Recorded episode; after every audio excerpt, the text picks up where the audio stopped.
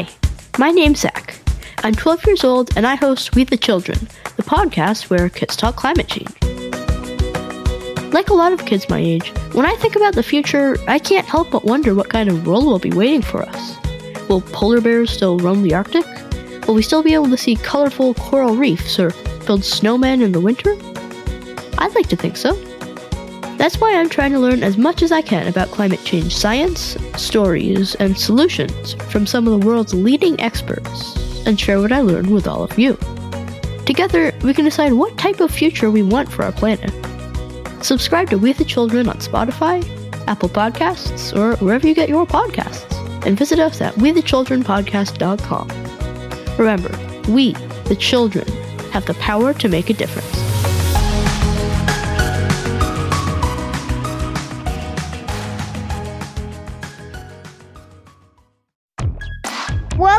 Everybody. I'm super excited for another episode of Show About Science. This is your host, Nate, and today we are talking about baby teeth. I hope I don't lose any of them during the episode because I've got my questions and it's going to be awesome, so stay tuned.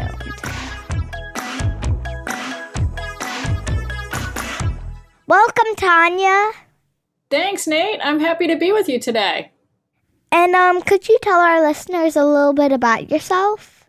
Sure can. Um, well, my name is Dr. Tanya Smith. I'm an associate professor. I work at Griffith University, which is in Brisbane, Australia, and I work at a very special center. We study human evolution throughout Australia and all over the Indo Pacific region. Okay, so how did you get interested in studying teeth? Well, I'm glad you asked that, Nate. I'm interested in studying teeth because I've learned that inside of our teeth, with microscopes, we can actually find every single day of our childhood. And the way it works is when you're growing, the cells that build your teeth, they squeeze out the tissue on a daily basis. So we have all these little timelines inside our teeth. Do you know of anything else that has timelines inside it? Um, time capsules. Time capsules, yeah. And maybe tree rings. Have you ever heard about tree rings? Oh, and snail spirals and um how much carbon's in a rock? Yeah, you know what? Lots of things record time in nature. They're called biological rhythms. And actually, so many different things record time turtle shells, and ear bones, and fish, and the bones in our skeleton. But teeth record time on a really, really fine level. They record every single day of our childhood. So as you're growing and developing, when you get sick or when you eat something different, your teeth are actually preserving that record just like a time capsule. So when I learned about that, I got really excited about teeth and I wanted to learn more. Okay, so why do we even have baby teeth? well, Nate, we have baby teeth because we're vertebrates and basically almost all vertebrates have teeth. It's one of the reasons that there are so many animals all over the planet because teeth help us to capture and consume food. But when vertebrates evolved into many different groups. One group that came about were the mammals. And mammals are different than other vertebrates like lizards or turtles. Mammals only have two sets of teeth. They have a baby teeth, which come out for helping the young mammals when they're just still taking on mother's milk. And then eventually they get bigger jaws, so they need bigger teeth. So they grow a second set of teeth. Are there other animals besides humans who have two sets of teeth? Sure. Basically, all mammals have two sets of teeth, or the evolutionary ancestor of mammals has two sets of teeth. So it's something that really came about when mammals evolved, both the replacement just of a single set as well as the specializations of different types of teeth. So before mammals arrived, it wasn't very common for animals to only have two sets of teeth they would replace their teeth continuously, like sharks do. When a shark, you know, loses a tooth, a new one will eventually just come up and, and be in its place. Could you tell me what specialization is? Absolutely. Well, what I mean by specialization is that different shapes are good for different things. So, You know how you have teeth in the front? Those are called incisors. Those teeth are specialized for biting into things like apples. They're much better at doing that than they are grinding up things like peanuts. So they're not specialized for grinding up peanuts, but our molar teeth are. So when you're chewing something that you want to grind up, you use a different type of tooth. So specialized just means it's really good for something or it's designed to do something like that. In mammals, including humans and other primates, we have teeth that have different functions and different shapes. So you can think of our teeth having specializations for different uses, kind of like having a Swiss Army knife in our mouth. So, what about fish? How do they eat their food without teeth? Well, actually, a lot of fish have teeth. They have kind of simple teeth. They're not like ours with incisors and canines and molars. You mean my betta fish in my tank has teeth? A lot of fish do. They're small and they're really simple. They're like little pegs or cones. I'm going to stop putting my finger out for him. well, his mouth is probably pretty small, so it would be hard for him to bite you. Yeah, thankfully. You know what? Even snails have teeth. Did you know that? Uh, in case you can't see, I just fell down. Oh, did you fall over? yeah, when you said snails have teeth. Such shocker. They do. They're tiny and they're a little bit different than our teeth, but they do have them, and that allows them to scrape um, little bits of food off of things as they're sliding around. I see. So, how do teeth not get worn down by all of the food we eat?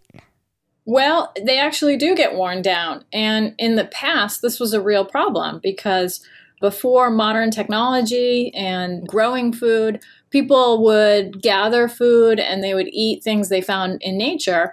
And that tended to have a lot of grit and dust. Sometimes the food wasn't as clean as the food we eat today. And that actually caused teeth to wear down very, very fast compared to you and I. So our teeth don't wear as quickly as they used to because our food is very clean and we do things like microwave it and boil it. So it doesn't break our teeth down. But in the past, it was a real problem. And even animals, like, you know, elephants, they wear their teeth down, and when their last tooth gets worn down, they die because they don't have anything else to chew with. If I were a teeth researcher, I would take my own teeth.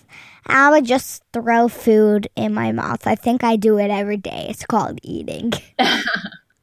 Well, yeah, there are some people that have studied what happens to their teeth after they eat different foods and they take impressions of their teeth. Sometimes dentists do this. When you go to the dentist, they might use a special gel to capture what the surfaces of your teeth look like. And so scientists can do that and actually study what different foods do to your teeth when you eat them. Okay, so why do we get cavities if our teeth are so strong? That's a great question, Nate. Well, tell you what, cavities are kind of a recent problem for humans. When we lived thousands and thousands of years ago, we didn't get cavities so often. And cavities are a problem now because of the really sugary foods that we eat. What happens when you eat a lot of sugar and you don't brush your teeth is that the bacteria on your teeth they like that sugar and they use that sugar to make acids. And when they make acids as they're digesting the sugar, that acid breaks down our teeth and creates cavities. So, in the past and in other animals that don't eat such sugary foods all the time, we didn't get cavities so often. How do baby teeth's roots disintegrate? Boy, you ask really good questions, Nate. There's a really special process that happens for our baby teeth to fall out.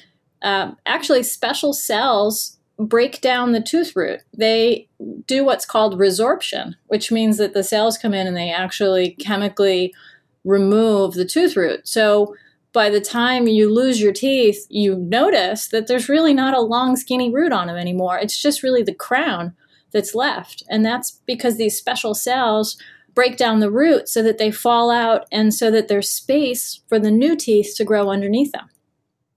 If people want to find out more about your work, where can they go? Sure, if you'd like to learn more about my work, I have a book that'll be published this fall by MIT Press called The Tales Teeth Tell, or you can follow me on Twitter at Dr. Tanya M. Smith. Thank you for being on the show. my pleasure. You take care. There you have it, folks. The show about science is complete. Dad, you can shut the recording off.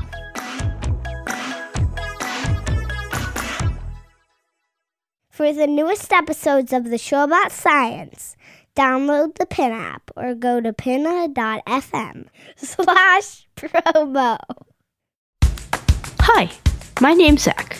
I'm 12 years old and I host We the Children, the podcast where kids talk climate change. Like a lot of kids my age, when I think about the future, I can't help but wonder what kind of world will be waiting for us. Will polar bears still roam the Arctic? Will we still be able to see colorful coral reefs or build snowmen in the winter? I'd like to think so. That's why I'm trying to learn as much as I can about climate change science, stories, and solutions from some of the world's leading experts, and share what I learned with all of you. Together, we can decide what type of future we want for our planet. Subscribe to We the Children on Spotify, Apple Podcasts, or wherever you get your podcasts, and visit us at WeTheChildrenPodcast.com. Remember, we, the children, have the power to make a difference.